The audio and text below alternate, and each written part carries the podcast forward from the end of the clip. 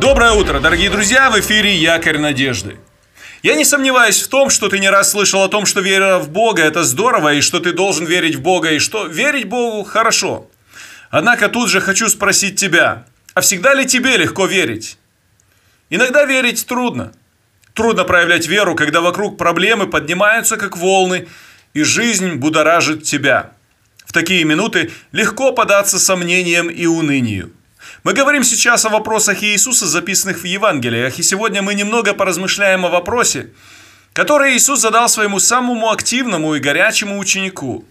Однажды Иисус спросил Петра, «Зачем ты усомнился?»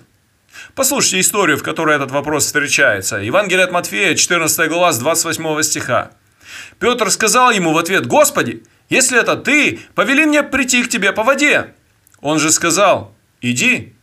И выйдя из лодки, Петр пошел по воде, чтобы подойти к Иисусу. Но, видя сильный ветер, испугался и, начав тонуть, закричал «Господи, спаси меня!» Иисус тотчас простер руку, поддержал его и говорит ему «Маловерный, зачем ты усомнился?» Оказывается, даже такой активный и горячий ученик Иисуса, как Петр, мог временами сомневаться. Но давай не будем осуждать Петра. Вспомни, что Петр был в середине шторма. Мало того, в отличие от других учеников, Петр по своей инициативе оказался в воде. Поправлюсь, он был не просто в воде, он стоял на воде. Да-да, именно так. Он был не в безопасности лодки, несмотря на то, что лодка была посередине бушующего э, моря, э, все-таки там было безопаснее, чем стоять на воде. Увидев Иисуса, идущего по воде, Петр почему-то захотел тоже испытать подобное состояние и стать на воду. Почему именно это пришло Петру в голову? Почему он решил и попытаться испытать на себе, э, что значит нарушить физический закон? Мне кажется, что из всех учеников такое могло прийти в голову только Петру. Но сказать это одно, а сейчас он вдруг обнаружил, что благодаря своему языку он оказался посреди моря и под ногами прозрачная вода. Странным образом он еще держится на ней, но вокруг волны и вода жидкая – и в принципе она не должна держать. И тут опять мысли. А как же? Почему? А что если бы? А как здорово было бы иметь твердую поверхность? Ведь это вода. Возможно, что-то подобное начало метаться в его мыслях, и Петр вдруг начал тонуть. В ужасе он вскричал «Спаси!»